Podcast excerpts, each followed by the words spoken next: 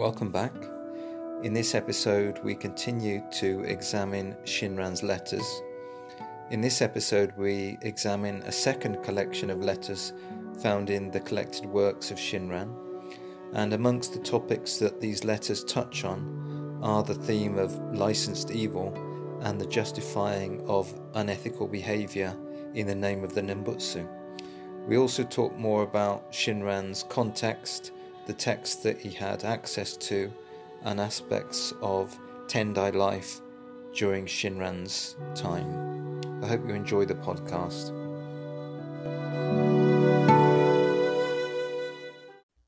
But the other thing I was thinking, Dayamati, is that you know this vision that um, that on the one hand, if you like, you're you're connected with the the transcendent, uh, the spiritual right. um, uh, dimension, but at the same time, you're a karmic being, and those two uh, are, are, true at the same time. Right. Um, it seems to not sit that well with the the basic uh, Buddhist model of of enlightenment, um, and I've been struggling a little bit with that because I mean, if you look at the Pali Canon, the Pali Canon does not talk in that way, does it? Really, it, it seems to much more have this idea of this ascent towards well towards enlightenment which seems to be just some absolutely spectacular condition that is well way way beyond. I wondered if you thought at all about that about that um, dissonance. Yeah it, it's it's true that there's there's very little in the uh, Pali Canon that anticipates uh, the teachings of, of Shinran, and um, actually, actually, it was something I was going to to ask you on a more kind of a personal level is have has all of this study of Shinran had any effect at all on on your practice on on on what you do? I think it's having quite a big effect, actually. Um, yeah, um, particularly in the last week or so. But suddenly, the, the, just at the key moment, the, the screen froze up. Uh, so yeah, I didn't hear what you said. I was saying that it, it's having quite a big effect um, uh, in a number of different ways. Uh. I'm finding myself quite spontaneously contemplating uh, Amitabha. That's one of the things that's been happening. And uh, particularly this idea of, well, the light of Amitabha that just extends in all directions and, and uh, feeling that light as blessing, you know, so feeling somehow that I'm in contact with this higher factor that is blessing me that has nothing to do with whether I've done things right or wrong. Um, uh, so that that's one hmm. aspect of it um, that's been quite strong.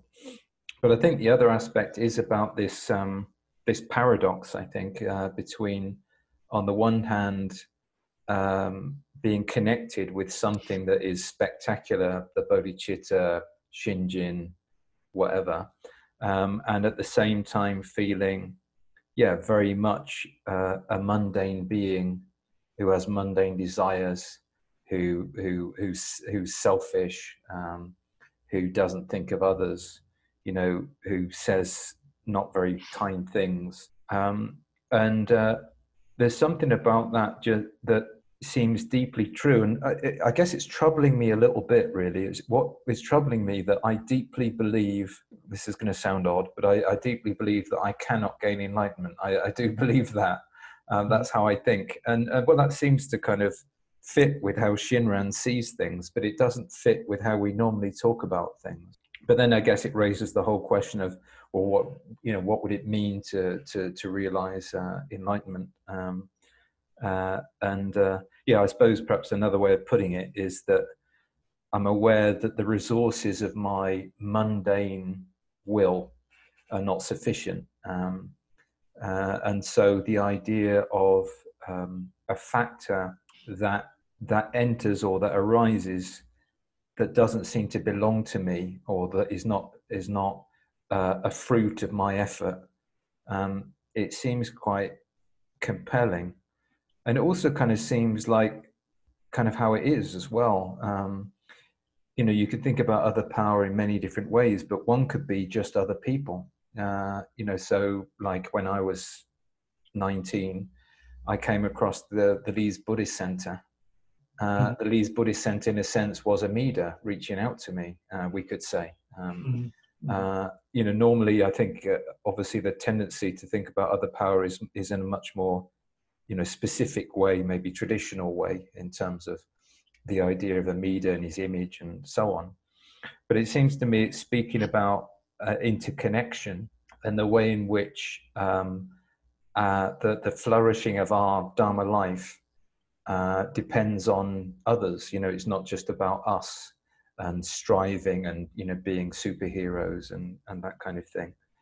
Um, so I've been thinking quite a lot about that aspect, the fact that um, that it's not me that's doing it, uh, that my practice is uh, emerges, if you like, uh, uh by interrelation through interrelation with, with others, and, and particularly through their their help and support. And it's so easy to forget that and, and start to fall into a very kind of self referential form of practice that, that, on the one hand, says, Well, I'm great because I'm doing all of this. Uh, or um, on the one hand, just, I don't know, falls into self pity. But actually, there are a lot of people, there's a lot of energy, if you like, that is disposed to help us, it seems to me. Um, and I guess the trick is, is some kind of opening up to that, that which is it seems to be the more mysterious thing. Mm-hmm. How about you? Yeah, I, have I've found that that um, that I that I'm doing a lot less of, um, I guess what we could call sort of formalized meditation. You know, where where you sort of um, sit, sit, you know sit down and and and uh, and um, maybe put on a timer or you know, something like that. You know, I used to do. I used to be uh, quite assiduous about that, but I I don't. I, I find that I'm doing far less of that and and much more of just um, well trying trying to retain a sense of of connection with with the Dharma and um, and especially when when when when there are those moments. I mean, I get I get frustrated, I get angry, and and uh, and um, that's I you know or or uh, I might I might be more receptive to listening to to um, people gossiping about other people. I mean, I really don't like I don't like hearing that very much, and I and I try not to participate in it. But if I find that I have or I'm I'm in the midst of that, I I try to reconnect. Um, and and and and and I I find myself several several times during the day doing a, a nembutsu um, kind of practice just to sort of as as a reminder that that's yeah. Yeah. That's the basis of things. So it, it's had quite a um, quite an influence on on my practice. Maybe maybe to the extent that from somebody looking at me from the outside would just say that I've stopped stopped practicing Mm. I, I know it, it, it's it's it's um, I, I think it's an unfortunate aspect of Buddhism in the West that people tend to equate practice. You know, if you're a practicing Buddhist, it means that you spend a certain number of minutes or hours every day on a on a cushion, preferably a you know a little round cushion that was made in Japan or looks like it was made in Japan, uh, even though I've never seen any of those in Japan. but um, I, I think I, I, I so, something that I used to do quite a lot was was reflect on each one of the precepts. I mean, I would I would spend a certain amount of time every day reflecting on each precept and sort of examining examining my conduct since since I'd done it the day before, and seeing whether I was um, whether I'd, I'd kept the precepts, uh, you know, in, in, in letter and spirit, and um, you know that kind of self-reflection is is in some ways useful as a reminder, but it, it can also become a little bit um, a little bit obsessive, I think, and um, and I and I, I find that this approach to Dharma really kind of uh, liberates one from from that sort of uh, obsessive um, reflection. Well, I think it really liberates you from the anxiety of attainment. Um, right. I think, and and also liberates you from seeing practice as in order to. Uh, I, I, think that's one of the things that has impacted me the last few weeks. Uh, to stop seeing my practice as being for something, you know, to, to get somewhere, to serve some, to, for some reason, and mm. seeing it more like it's more like my practice just expresses what I want to do, what what what I'm connected to. You know, it's it, it's it's not. It's kind of. Um, uh, I actually uh, a word that's going through my mind at the moment is surplus. Uh, like practice is sur- is a surplus, not not in, intending to try and justify something. You know, uh, mm-hmm. justify your own spirituality, mm-hmm. and that, to my mind, gives it, uh, it. It makes it more relaxed and I think it, it kind of makes it less contaminated because I think if, if our practice is constantly informed by I'm doing this in order to, mm-hmm. it's really quite ego directed, you know, um, and quite self referential. So if I think, okay, I'm going to meditate because I want to cultivate higher mental states and I want to cultivate my higher mental state because I want to get enlightened. And it's kind of loading all of these things onto it. Um, that, and that are all future oriented as well. Um, whereas um, the uh, uh, Shinran's perspective, I think, and again, like Dogen, seems to very much direct attention to the present um, uh, and the, tre- the present as being uh, full and, and, rich rather than lacking. Um, mm-hmm. Uh, as I say, I think it's, it's another parallel that I see with Dogen. This this this emphasis on the on the, the deep value of the present moment, and not constantly focusing on the future. Right, right. Because uh, obviously earlier Pure Land models seem to focus a lot on the future because they were thinking about uh, being born in the Pure Land in the future and your death and so on. And that, that, that strikes me could be very, very unhealthy, you know, because you're, you're your practice starts to become all about anticipating your future death um, right. rather than actually really being alive right now. And that, and that seems to me to, to be what Shinran uh, uh, highlights that yeah. if you open up to the vow, you recognize your, your birth is assured now.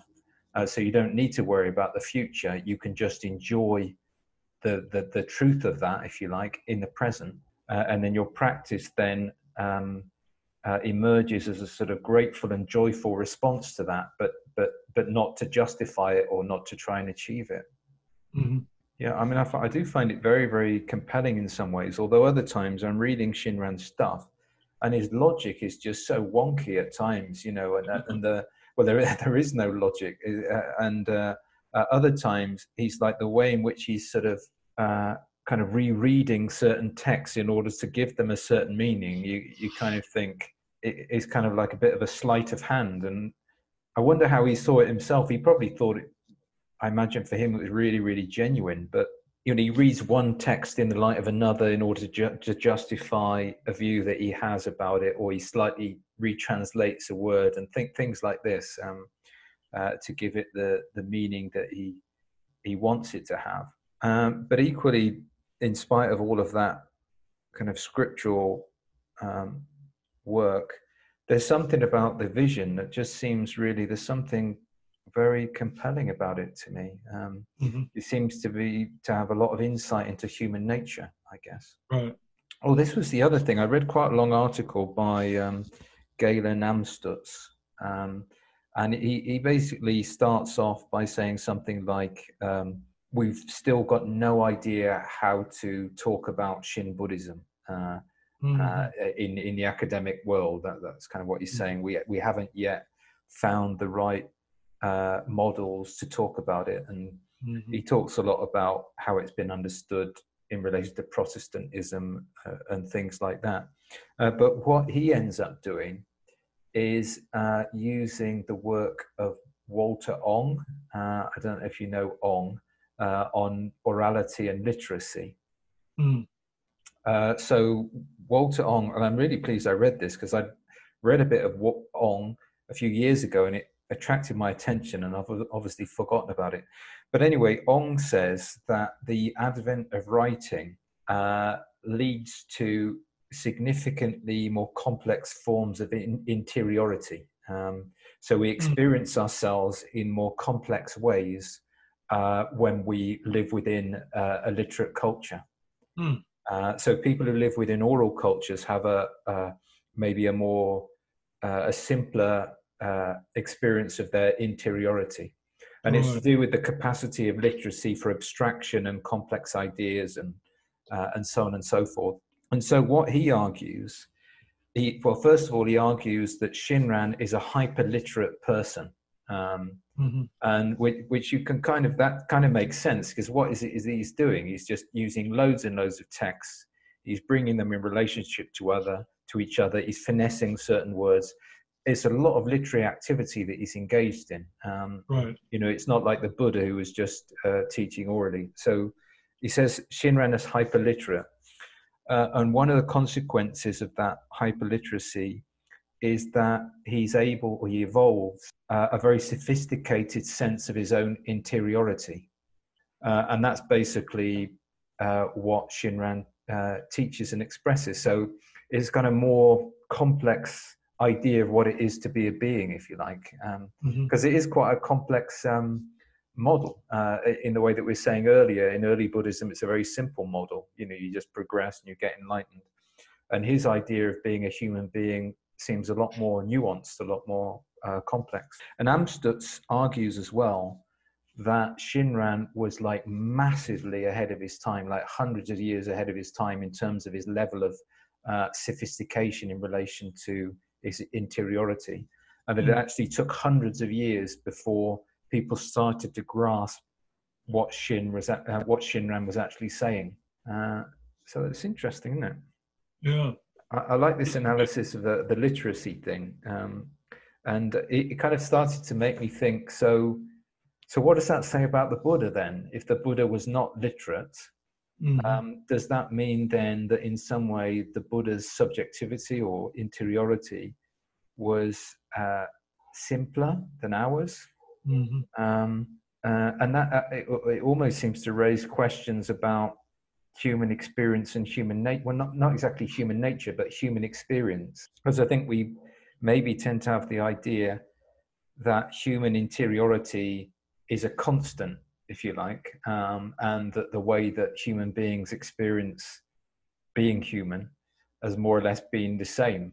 Um, uh, but as I say, Ong seems to suggest that uh, that it's not like that. Yeah, I, I, have never read any any um, Ong, but I, I remember. Um, well, I think when when I was at, at McGill University in the Faculty of Religious Studies, there were a number of people who were uh, influenced by him, and, and I heard a lot of people talking about his his views, and I I remember the one one kind of um, um, topic of discussion that came up, a Kathavatthu, I guess you could say, a Kathavatthu that came up was was that uh, was a discussion of oral cultures, um, and there were people who were arguing the view that people who are literate or people who write who use writing tend to look at people who are who have an oral culture as, as being um, more simple mm. minded or, or, or, more primitive. Um, and and the counter argument to that was was that there are people who um, who memorize you know the history of their tribe it's very common among the Pueblo people who right. who don't have written languages. Yeah, I was thinking of the Australian Aborigines. Yeah. Yeah, I mean they they they, they can.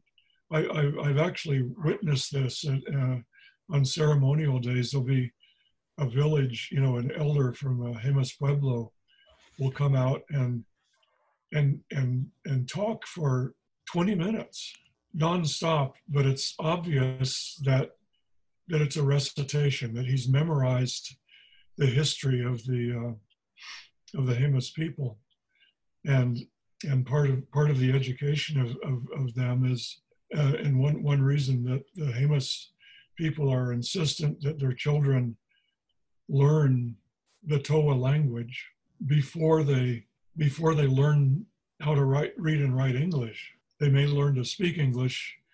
I mean, they grow up in bilingual homes, but they they don't learn to read and write until they have mastered um, their own language and memorized quite a quite a lot of the uh, of their of their lore. And and um, does that make them non-literate people? Mm. You know, does it make them less less sophisticated? My inclination is to think not. You know, but but it's but it's uh, it, it is interesting when you think of the transition of you know within Buddhism from essentially an oral culture. Um, the Pali Canon really, the Pali language really feels much more like a spoken language than than say classical Sanskrit does, and um, the uh, the transmission of the canon was going on for of the Pali Canon was going on for hundreds of years before anyone wrote it down. Yeah, I mean, it, it's a, it's a very strong thesis, isn't it? A, a very um, ambitious, I should say, thesis that that Ong is putting forward. And I, yeah, I wonder about it myself as as well because, as you say, does that imply all of these oral monks were, you know, sim- well, not simpletons, but but relatively uh, limited. I don't know because I assume they had the capacity not only to remember texts um, which they'd memorized, but then to discuss them. Mm-hmm. Because uh, obviously, some of the well, you mentioned the Kathavatthu, was it?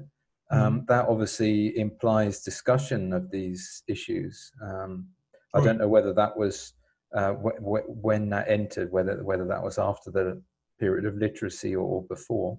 But I mean, the Abhidharma, for instance, I think is is a is pre-literate, isn't it? That that they're engaging in Abhidharma practice before writing it down. Mm-hmm. I think at least some of it. Yeah, and, and there's there's a there's a great great deal of discussion, especially in the Pali Abhidharma.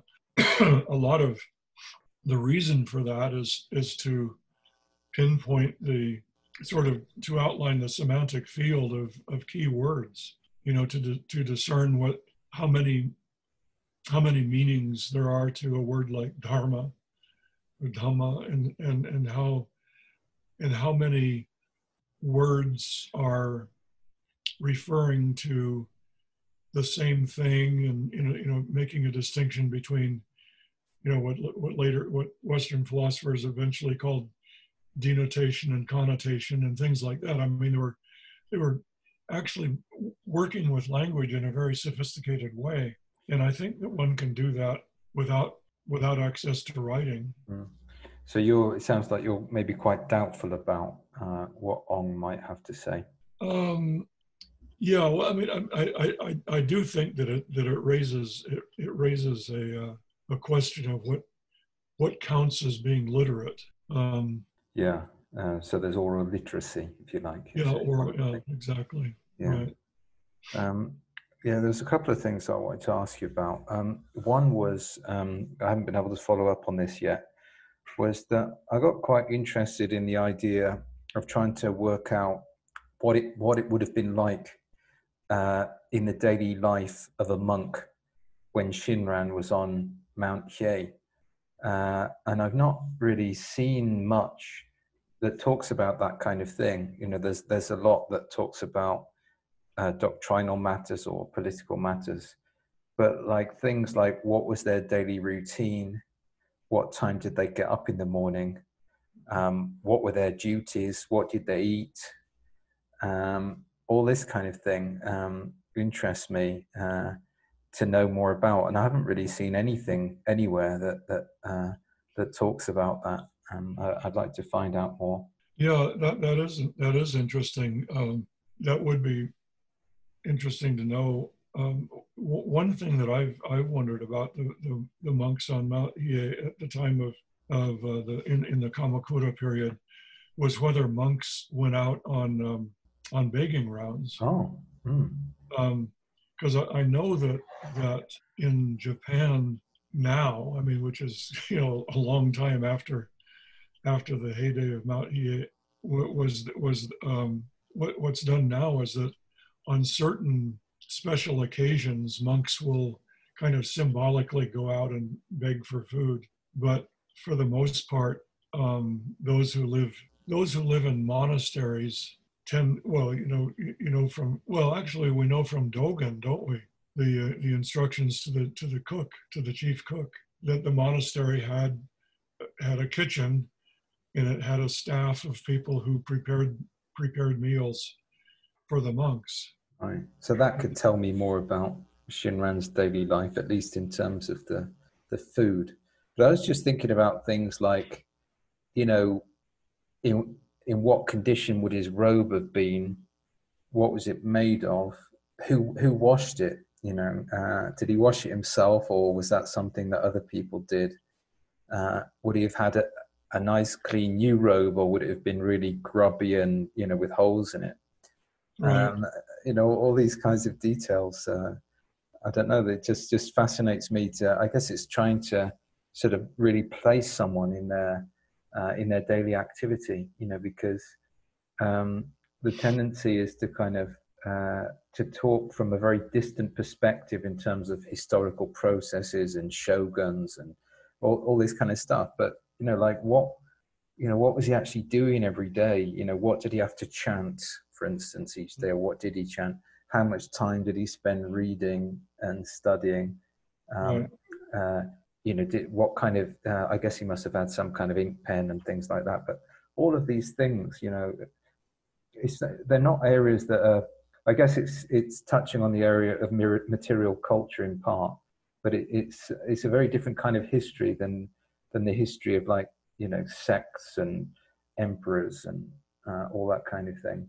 I, I wonder, um, I've uh, a question though along those same lines that I've wondered is, clear, clearly when he was a monk, when he when he was um, before he became a kind of lay uh, when he got married and became a lay practitioner. In the days when he was studying it in the Tendai tradition, um, he obviously studied widely because that's what one does in that tradition. I mean, the whole point of it is to become familiar with, if not to gain full mastery of the pretty much the entirety of Buddhist literature as it was known, as, as it had come down to them in Chinese translations. But eventually, I mean, when we get to the point of reading some of the things that we've been reading in the collected works of Shinran, he seems to have a fairly um, a, a, fairly small corpus of texts that he quotes. Yeah, I, I, wanted to do the the active or work out exactly how many he cites from, and I'm not sure how many. It seems to me quite a lot, but to, but you you think it's relatively few. I mean, yeah, maybe it, maybe it's twenty to thirty or something could be. Um, right. I guess that's not a huge number. Yeah. I I, I wonder whether he deliberately whether he just stopped studying those other things um, there, there, must have been a time in his life when he studied the uh, Huayan literature, for example, and um, there must have been a time when he, you know, he, when he was very familiar with the, the Lotus Sutra and the Lankavatara Sutra and the Vimalakirti Nirdesha and all of the all of those texts, which were very important in in um, the Tendai tradition and continue to be important in the in the Zen tradition uh, he doesn't seem to refer to any of those texts. Mm. That's um, interesting. So I guess the question behind what I'm hearing you say is why did he decide uh, to focus on this particular corpus of text that he uses uh, to quote from and not others that he would have been familiar with um, or he right. must have been familiar with? Right. And, and, and, I, and, I, and I wonder whether, whether that represents um, his own, uh, as it were, culling of his library, so that he, you know, that he he only studied th- those texts of the Pure Land that were pretty obviously connected with the Pure Land tradition. But one thing that is interesting is is the importance of the of the um, the doctrine of Mappo, which I don't think does that come up in, in the Sukhavati Vyuha. I associate that more with you know, the Nirvana Sutra and the Lotus Sutra, where you have this doctrine of the degeneration, the, living in the degenerate age. Um, yeah, I can't answer that question without checking. Uh, I know that it does come up in the Lotus Sutra, doesn't it, as well? Because that's mm-hmm. where mm-hmm. that's when that's Nichiren's source uh, for right. it. Uh, right. But whether it's explicitly mentioned in the in the larger sutra, I'd, I'd have to check that. Um, yeah, yeah. Uh, but going back to what you're saying about his selection of texts, um, I wonder whether it was informed by his reading of the Senchaku Shu. Um, uh, I mean, I've not um, seen a, detailed comparison between the, the, scriptural sources of the Senchaku Shu and uh, and Shinran, but obviously uh, Shinran tells us that he copied uh, Honen's uh, Senchaku Shu and he had that to hand, and yeah. and really he's following uh, a model, um, well, the, the exact same model that Honen uh, has uh, uh, has followed, which is you know basically gathering together a series of scriptural sources with a bit of connecting material to justify a certain point of view. And uh, there, there, there is certainly quite a bit of overlap in textual sources, but how far that goes, I, I don't know. It probably take quite a while to to work through that and, and determine the answer. Yeah, there in in volume two there is there is this um, section called names and titles cited, which has the names of people like Ajatashatru and so forth, but it also has the names of texts that are referred to, and um, so that that that might be a, a way to get at least a, a, some some sense of which texts he uh, he cites. And there, I mean, there are there are there are a, number of things that he that he's obviously familiar with. Yeah. And hmm. right. in, in that particular glossary, I don't know how many texts he actually refers to because there is there, there there there is no indication in this list of texts. For example, it mentions the Abhidharma Kosha, um, the Kusharon, and a comprehensive treatise on Hinayana doctrines written by Vasubandhu and translated into Chinese by Xuanzang, but it doesn't say whether or where that's referred to by um, Shinran. So I, am assuming that Shin that it probably wouldn't be in this in this list. Right. In in a number of cases, they, it does give the uh, reference to where it appears. Um, right. And, yeah, and there's a there's an index. Oh, I'm I'm sorry yeah, the, the uh, names and titles cited, there's a little paragraph that says, the following is a, is a list of the proper names and titles of works that appear in teaching, practice, and realization. So all of these texts are referred to in that. He doesn't, in this particular glossary, give us, um, in some of them, yeah, does. I think that if you look at, for instance, Abhidharma Kosha, uh, and it has in bold below Shinjin 123. Yeah, uh, Shinjin uh, so, 123. So I think that's referring to where you find it. Um, so it's right. in the chapter on Shinjin, uh, right. sec- section 123, I think. Right. And practice 13 and yeah. practice. Okay. Yeah, yeah, that's right. But in looking at those, there might be more than 30 texts there. There's quite a few. Um, There's quite a few. I mean, yeah. this, this, includes a lot of proper names of, right. of people. That's true.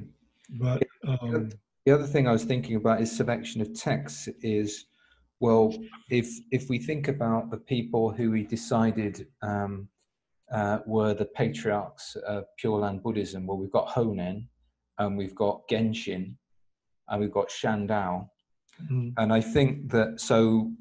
Uh, he uh, he would have been very attentive to the text that they cite uh, as well, and using those as a kind of reference point, if you like, for, for which texts were, were important ones or relevant ones.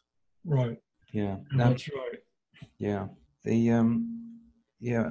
Another thing that I've been uh, well, I've been trying to write about this week that I thought I'd tell you about, um, which we may not have talked about before, is the concept of the turning through the three vows.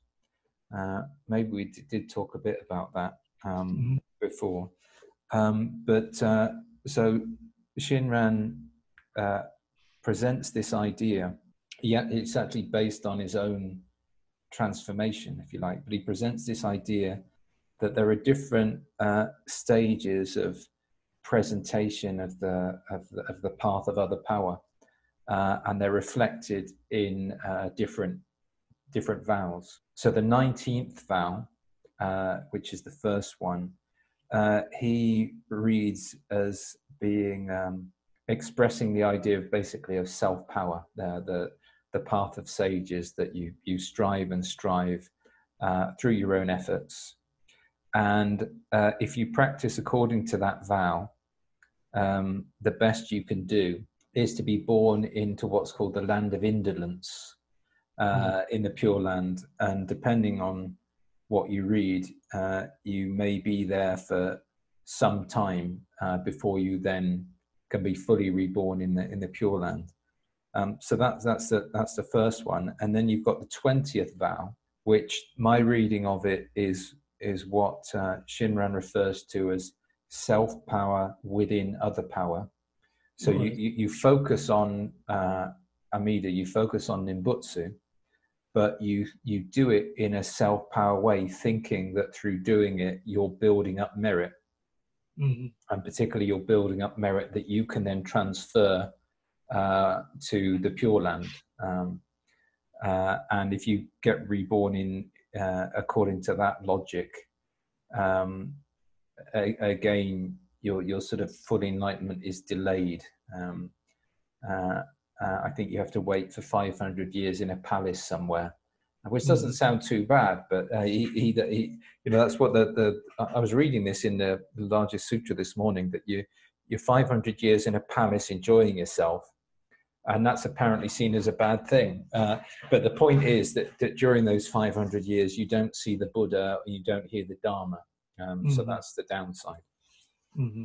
And then you get to the uh, the 18th vow, which uh, Shinran decides is the most important, the primal vow.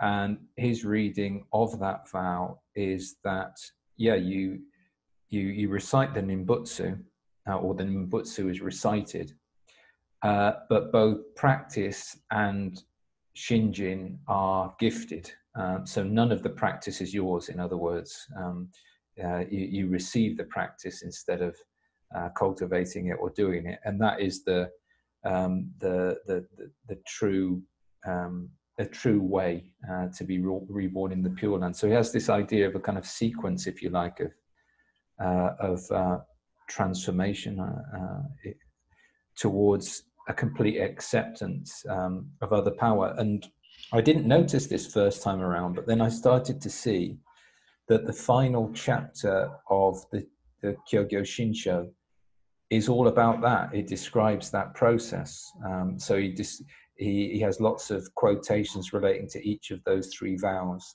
and mm. presenting his his own viewpoint about well, the, the true Dharma gate being uh, the 18th vow. So it, it, there is quite a lot of um, focus on it, um, quite a lot of argumentation around it. Uh, but it, equally, it's I've not found it easy to get my head round because some of the things that he says are quite are quite confusing as well. Um, because on the one hand, he says that well, through each, or the sutras say that on on the base of each of those vows, you will be reborn in the Pure Land. But at the same time, he really downgrades the first two and says, you know, they're, they're basically no good. And, and you've mm. got to uh, adopt the, the 18th vow. And I wondered, and maybe you know the answer to this, is uh, what caused him to settle on the 18th vow as the key one? Does that come from Shandao or is that Honen? It probably comes from Shandao, but I need to check. I, I need to check that. But it's like you've got these 48 vows, in this text, and they focus on this one. Mm-hmm. Um, uh, and that seems interesting. And how, how that came about, how they ended up doing that, I don't really know. Yeah, my impression, but I but I I don't I don't I can't I can't back this up. It's just an impression that I've I've developed over the years is that that was in a, in a way focusing on the 18th vow was kind of what differentiated the Pure Land school from other schools of Buddhism, and that it it happened it happened early on. Um, right.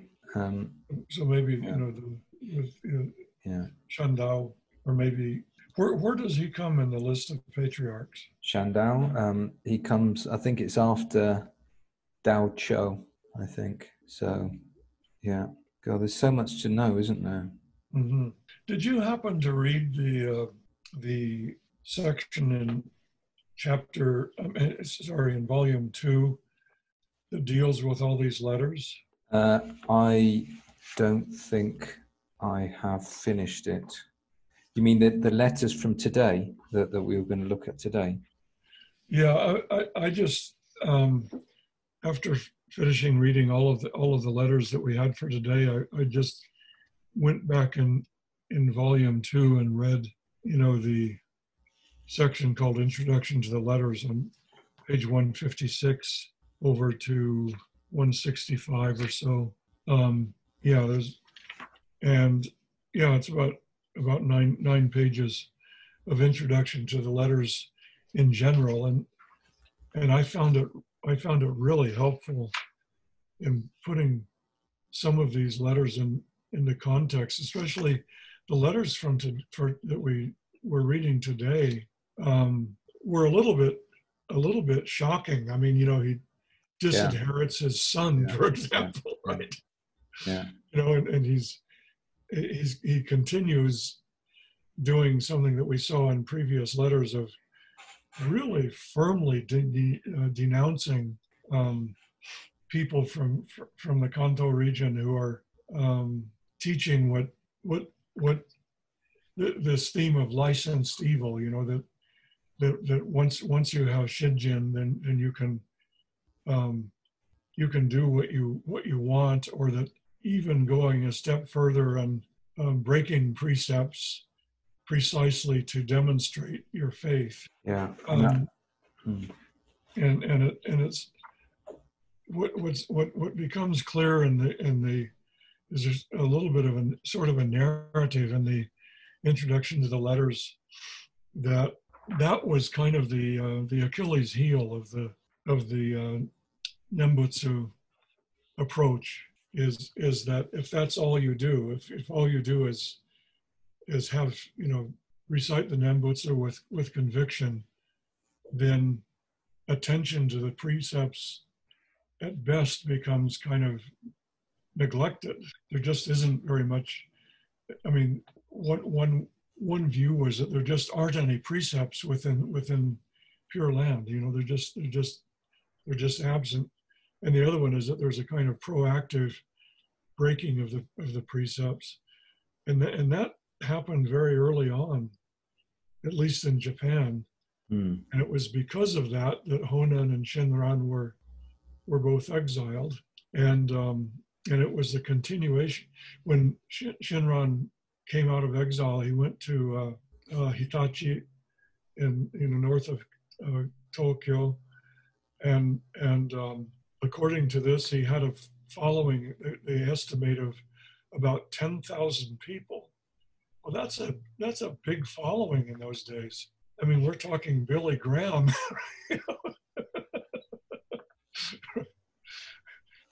I mean, right. 10,000 followers. And then after he left, a lot of those followers began vying for, um, well, you know, trying to establish themselves as yeah. As authorities and as mm. teachers. And there came to be a, a, a fairly active um, teaching, you know, uh, st- strain of these licensed evil people. And Shinran from Kyoto sent his son to straighten them out. And his son was unable to do that. And eventually, in order to sort of gain authority himself, he said that he had received secret teachings from his father. And, and, and that's eventually what led um, Shinran to disinherit his son, which seems to have been a very, must have been a very painful thing for him to do. I mean, given how, how very important um, family is in the context of East Asian cultures, disinheriting your son is really, I mean, a, very big step. Yeah. And I don't know if you remember, there's a letter as well where Shinran is ticking off his son for saying bad things about his mother. Um, yes. Uh, and uh, referring to her, her, as as his mother-in-law. Right. I mean, stepmother. Step, yeah. Stepmother. Stepmother. stepmother. Yeah, that's right. Yeah. Um, yeah, it's interesting these letters um, because although I think you know, as you said, they do draw out the uh, the theme about licensed evil.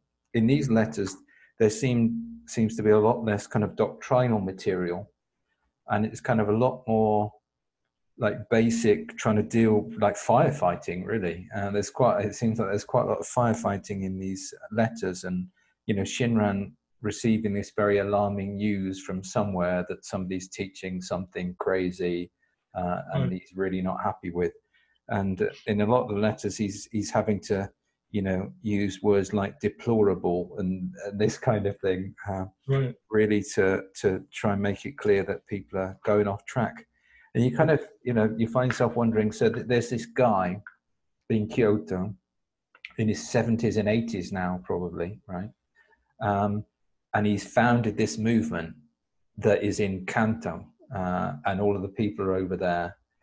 And his only contact with them is via letters and occasional visits. And he was he's receiving all this really alarming news that people are really seemingly distorting his teaching getting into trouble with the authorities and so on. And you know how must he have felt about that? It, it can't have been comfortable at all. Yeah you know given given that these are these are letters also i i couldn't help wondering how long would it take to get a, a letter from Tokyo to Kyoto yeah. yeah. in those days. Yeah. Um, Several days, you'd think, probably, wouldn't it? Yeah. Uh, I don't even know how it would get there. I mean, would some somebody walk or would they? That that was one of the things I was wondering about how they actually travelled around um, yeah. at that time, and I immediately thought of horses, but then I thought, well, probably not. Um, uh, some of the samurai would have had horses, wouldn't they? Um, right, and, and but, I think horse, horses were were used. There, there were horse-drawn carts, or or maybe even rickshaws. I mean, I don't you know, you know, human human-drawn carts, but. Oh. Um, but it's a fair way, isn't it, from Kyoto to Kanto? Yeah, it is. It's yeah, it's a, it's a it's a good distance. They did not have the bullet train. They did not. No, it, it, it that didn't come in until um, Nichiren's time. yeah. Um, yeah, I um, mean, there was. I don't even know how many. You know how, how good the roads were. I mean, I I have no idea what what travel would, would have been like and during the Kamakura period. Yeah, I, I, a while ago, I found myself wondering. You know, when Shinran got exiled uh, and he was exiled to this fishing region in the uh, northwest somewhere, I think. Mm-hmm. Uh, and I was, I found myself thinking, so when he got exiled, how did he get to his place of exile? Did he have to walk? Because I, I, I, looked it up on Google, and it's about 650 kilometers mm. away. Uh, so that in, in uh, oh, you, you don't understand kilometers, do you? So what's that? 400, 450 miles. Mm-hmm. So that's a long way. Yeah, yeah, 650 you know, kilometers would be that'd be a, a, good you know a good distance. Um, I mean, you know, if if he'd walked, it would have taken weeks. Yeah, that's right. Um, yeah, I, I, don't know how how long. Um, I mean, I don't I don't know what the conditions of exile were. Did they just say, okay, now go to that fishing village, or did they? Was he escorted by a?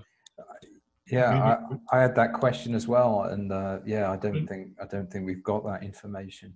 Yeah, it might have been put into a paddy wagon or something and and, and taken there. I mean, they, they might have actually transported him there mm. under under a, a, guard. Wow, maybe. Um, I yeah. I mean, I just don't know. Mm. What you know was exile on the honor system? I have no idea. Yeah.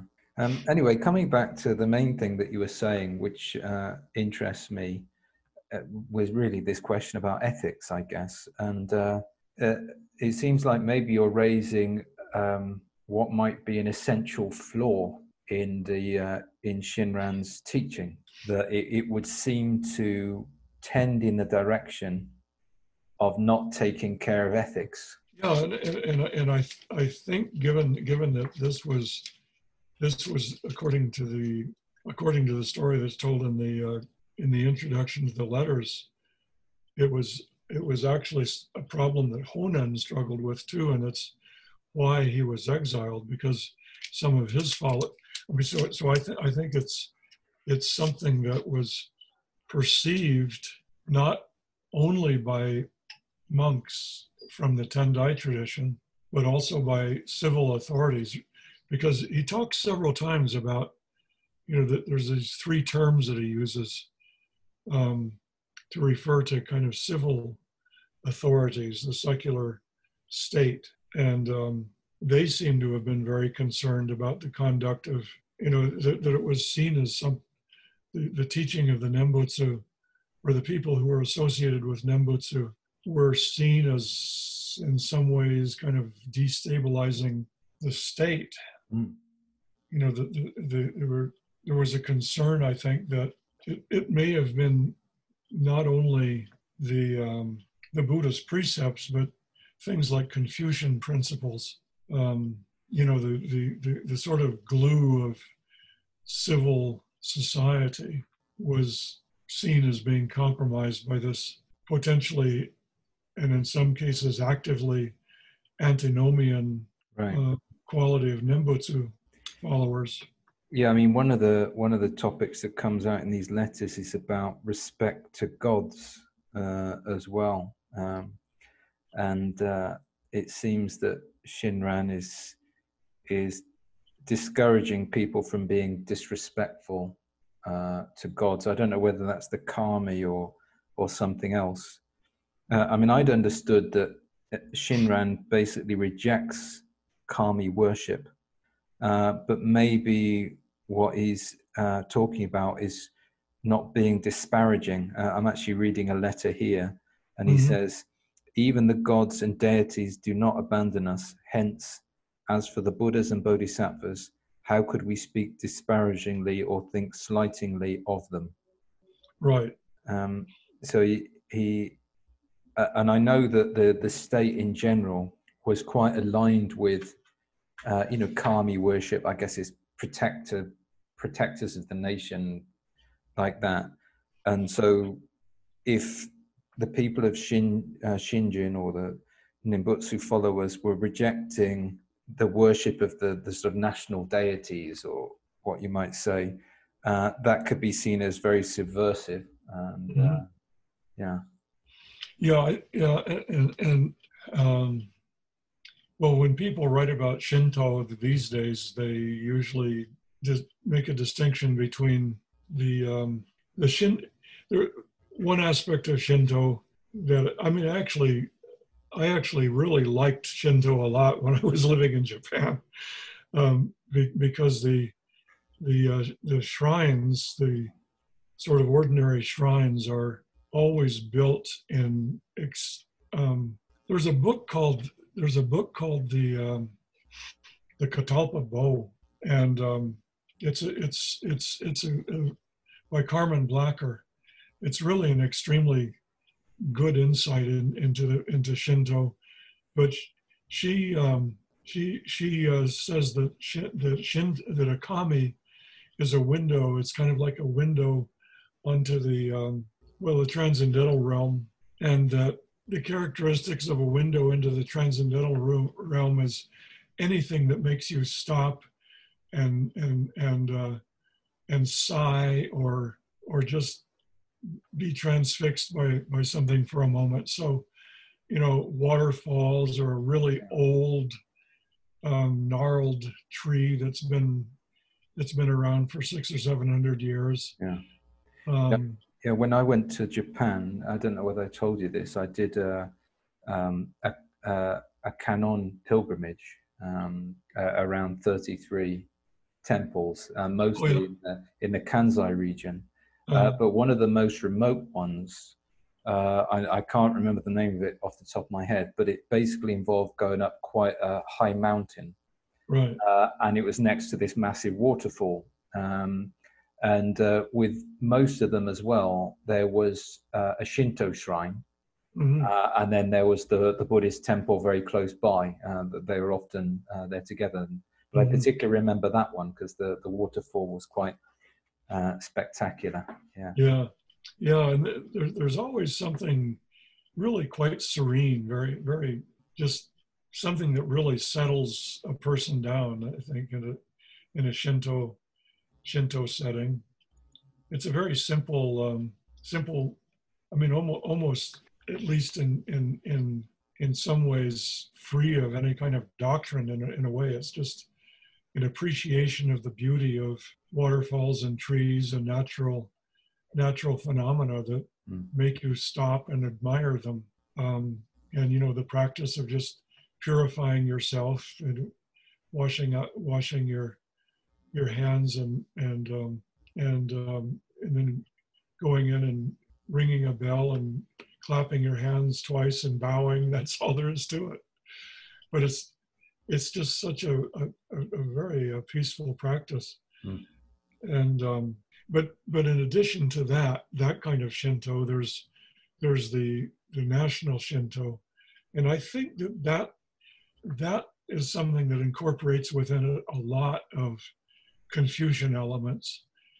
Um, you know, things that are directed towards keeping stability within a society and especially within a within a kingdom or with you know within a within a a government so that has a lot more to do with duty and responsibility toward toward the state and things like that and and i don't I, i'm assuming that that was in place during the kamakura period i, I think that's right because um, uh, one of the reasons why Honen was banished in the first place is because he was preaching that people shouldn't worship the kami, uh, or at least that was the charge. Um, oh. and, that charge was actually brought by other monks, uh, by uh, uh can, uh, the the kind of more established uh, monks, you know. Um, mm-hmm. Well, he was an established monk, but by the the established order, um, right. they were uh, bringing that charge to him. So there was, I think, quite a close alliance. Well, there was there was an alliance first of all between the nation and certain national gods, if you like, but also then the sangha was expected to sort of buy into that, if you like, and to to, to participate in that or incorporate that as well. Right. And it would seem that Honen rejected that, and I think it's it also I think also Shinran rejected that, although in these letters he seems to be backpedaling. Um, uh, I guess he's probably quite concerned about what's happening, and maybe it's people kind of deliberately flouting authority and things like that, causing problems. Right. I, you know, I, I, I would. It seems to be another another one of those um, fine lines that he had had to walk because, um, you know, in traditional Shinto, um, there, there's always an element of um, making an offering, offering a prayer for something like your own prosperity, or you know, if you're if you're experiencing um, any kind of difficulty in life, you go to a Shinto temple and and uh, and you know, as it were, kind of propitiate the, the kami, and and uh, and so there. I mean, that is thoroughly self self powered kind of behavior. Um, so he would not be in favor of that at all.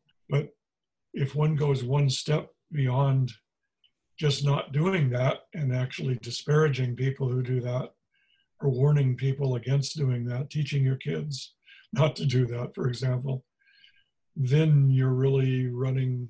You're you're likely to be running into into, into conflict with the authorities. Yeah, it would be interesting to know more, wouldn't it? Uh, in, yeah. in, what consisted, uh, what in what what this conflict consisted, if you like. Um, right. Uh, what what were they actually doing? Uh, the these people, uh, these Nembutsu followers. Um, I'm looking at one of the letters uh, that we had for today, which is the the fourth one, mm-hmm. and it's kind of touching on this issue about people consciously doing things wrong you know and we, we talked about this before but he seems to be uh, emphasizing it here as well so on page 564 he says it is not stated in the pure land teachings that because it is for the evil person, one should purposely think what is wrong in one's mind, act it bodily, or speak it verbally. Hence, I have never said such things to people. You should understand that while your existence is one of one possessed of blind passions, and it is difficult for you to still your mind, you will unfailingly attain birth. It is this that, in general, the masters and true teachers have taught. It is not at all taught that you should perform acts that become hindrances to people of the Nembutsu and bring censure, censure on the masters and true teachers, intentionally preferring wrong because the self is so evil. Right. So he's, he's kind of uh, treading a fine line there, isn't he, between, I guess, not wanting to uh, kind of suggest that ethics is a, a self-power practice, if you like, that through through ethics you then uh, become purified or, or, you become born in the pure land. But equally, uh, he wants to discourage people from from just um, acting unskillfully just just for the sake of it, if you like, um, just yeah. because they can. Yeah, there, there, there, there's there's the you know sort of using using the fact that we're sentient beings who are under the influence of the blind passions as a as an excuse, and then going a step further and actually, I mean, let, let, let me say more about about using it as an excuse. Let let's say that um, that you speak angrily at someone at a meeting. Just just to give an example of something hypothetical example of something that could happen. You know? so, I mean, one one way to when that's happened, I mean, after it's happened, one way of dealing with that would be to reflect on it and and feel ashamed, you know, and and and to feel remorse and to make some kind of internal commitment that you will not you'll try your best not not to, to be uh, ambushed by by the blind passions again.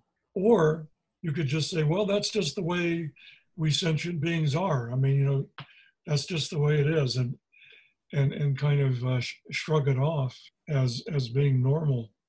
And i'm assuming but maybe it's only an assumption that shinran would really much rather that someone do the former yeah i, th- I think so and uh, the sense i get as well is that um, something that would be key for him would be to constantly remember uh, like gratitude, you know, be, be in touch with that and, uh, and the fact that uh, you, uh, Shinjin has arisen, if you like.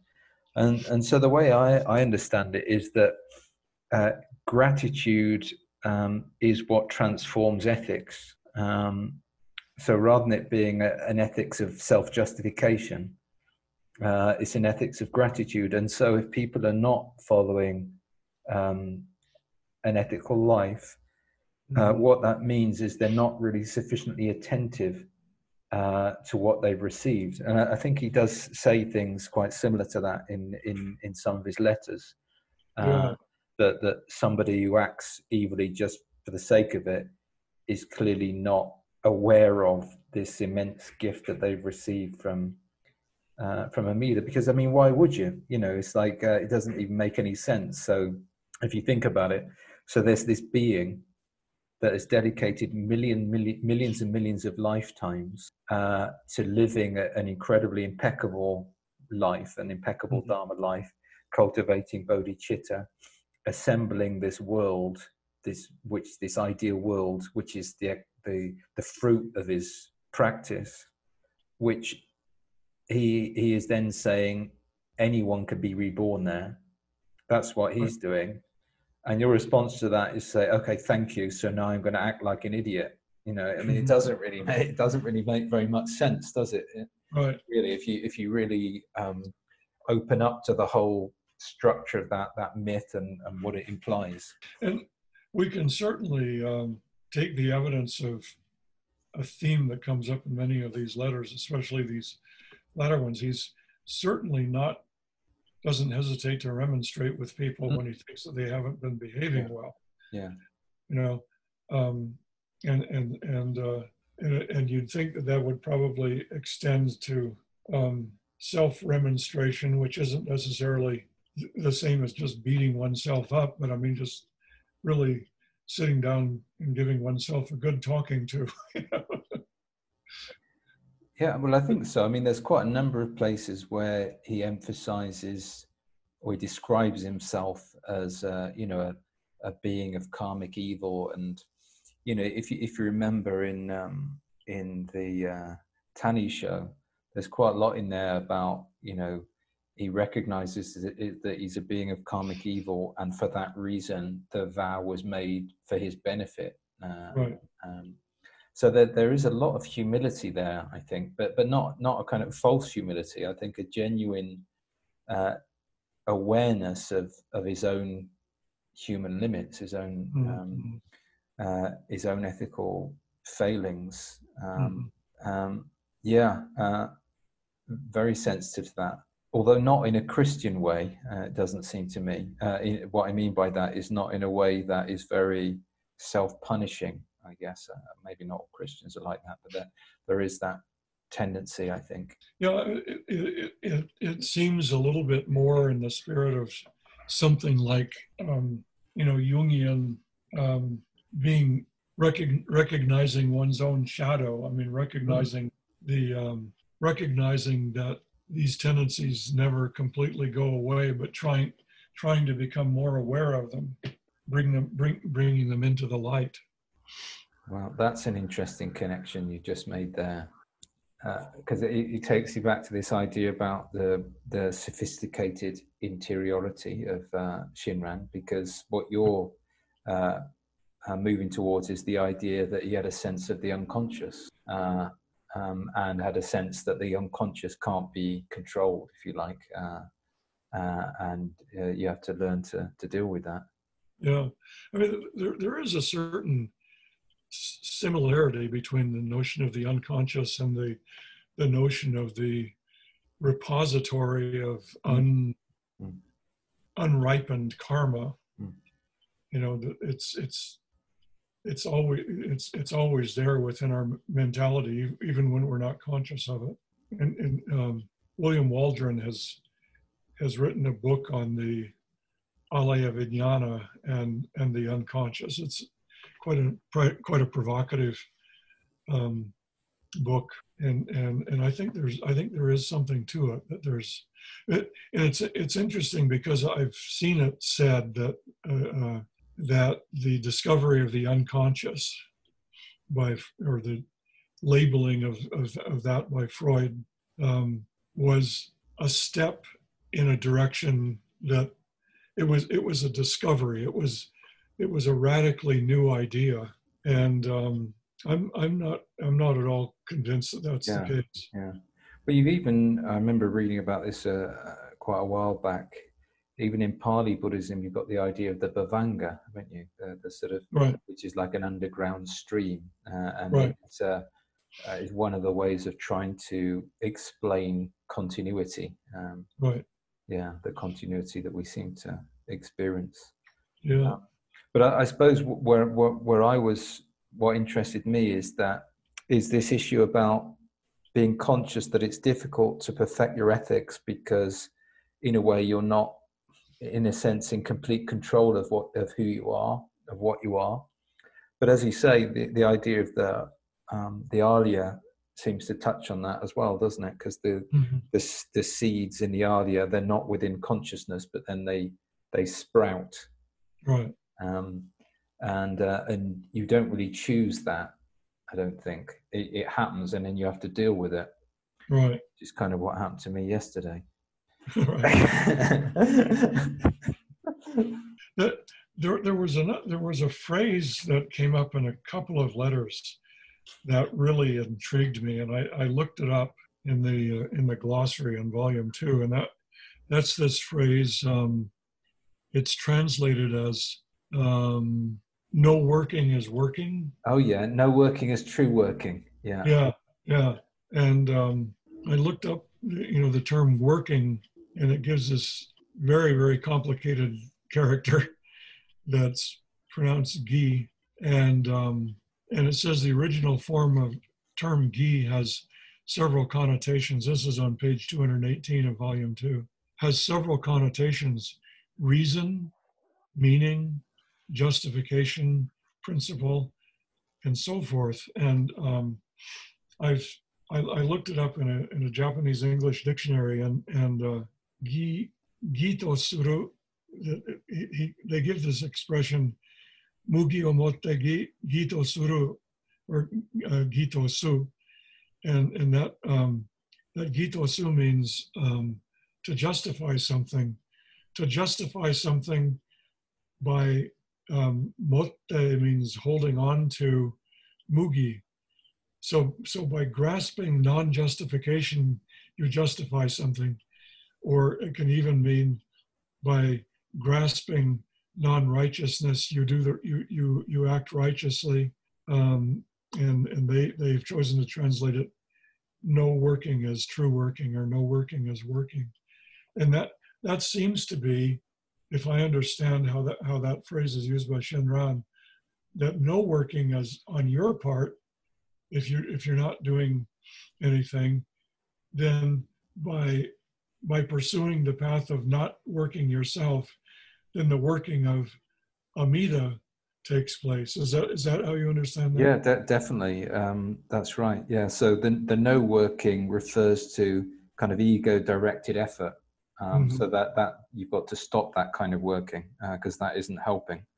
Um, and if and when you stop that, um, that enables uh, true working, uh, which is Amida's uh, mind kind of working through you, if you like. Right. Um, yeah. Uh, but but what's interesting about the phrase uh, is that um, in, all you have to do is stop working right? So it's not that you have to develop the true work. You know, the phrase suggests no working is true working. So that means that if you stop this ego directed um, effort, things kind of then happen by themselves, if you like. It's not that you have to develop a different kind of effort. Right. Um, so it's more like um, stopping doing something rather than doing something new, which is quite an interesting uh, uh, way of thinking about practice.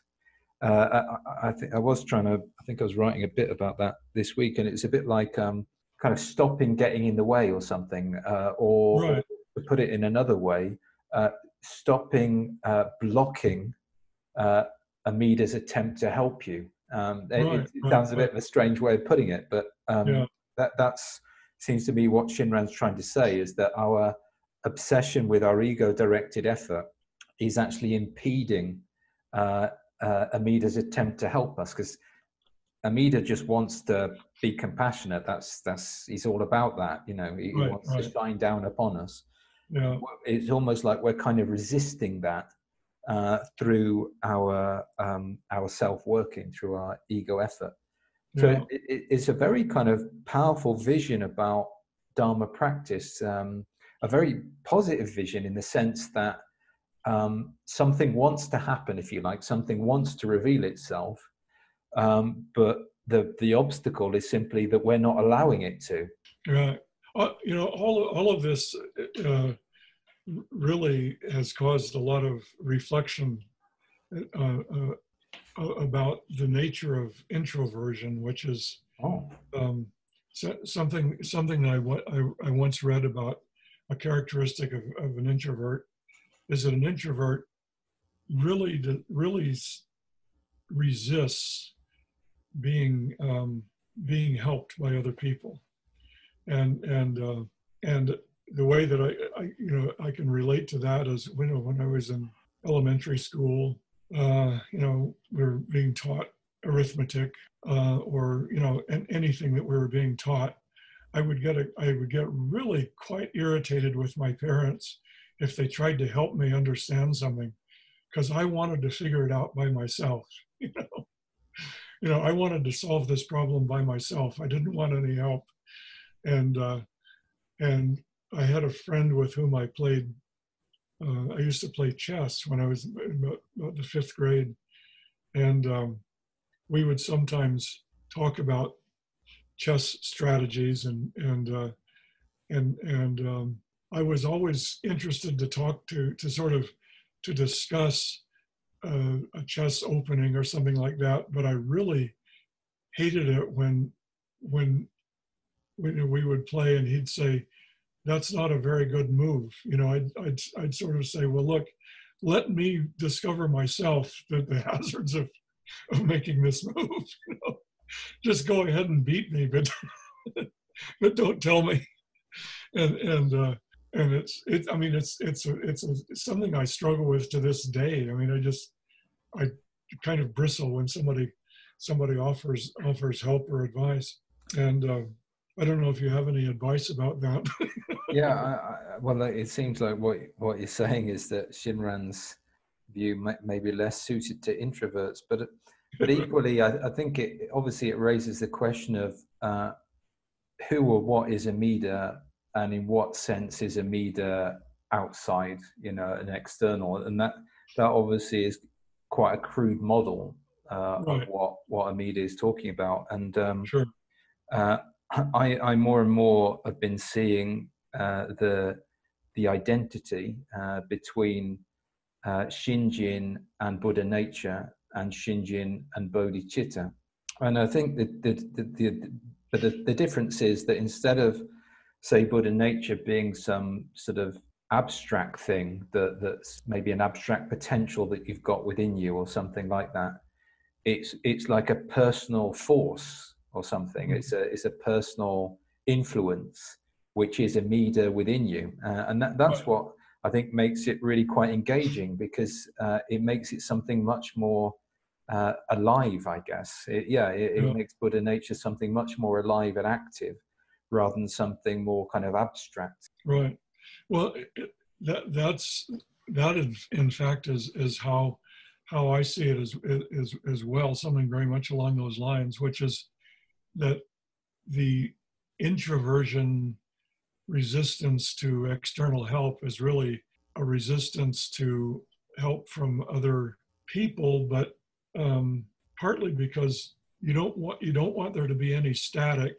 You just want you just want to be guided by by the uh, by the by the inner um, Amida or the in in in Christian language the inner spirit you know rather rather than rather than to be confused by by noise from the outside. On, the topic of of Shin Shinjin there, there's really an extremely helpful small paragraph on page 163 that you've probably seen but um, well actually if you start on page 162 of volume two, um, when he's talking about the place of this within the main within the context of Mahayana Buddhism, uh, at the bottom of page 162, Shinran also equates the person of Shinjin to the Tathagatas based upon a verse from the Garland Sutra. Is that the Huayan? I think it is, yeah. In, in his Hymn of the Pure Land, he states, the person who attains Shinjin and joy is taught to be equal to the Tathagatas. Great Shinjin is Buddha nature. Buddha nature is none other than, than Tathagata. And then it says in Shinran's understanding, Buddha nature is neither an abstract concept nor a mere potential. It is a reality of Buddhahood waiting to be fully realized, made possible by Shinjin, whose source is Amida Buddha. Thus, here again, the equation between Shinjin, Buddha nature, and Tathagata is made. And then you've, you've added into the equation um, bodhicitta. Yeah, I mean, there are other places uh, where um, Shinran does make a direct equation between Shinjin, Shinjin and uh, and bodhicitta. Uh, there are mm-hmm. several places where where that um, is underlined. Um, yeah, because that, I mean, that bit refers more, the bodhicitta bit is when, so it talks about um, directing merit towards the Buddha, the, towards the Pure Land, but then there's also the aspiration to return as well uh, right. and help right. other beings. So that's where more explicitly uh, the altruistic dimension comes in.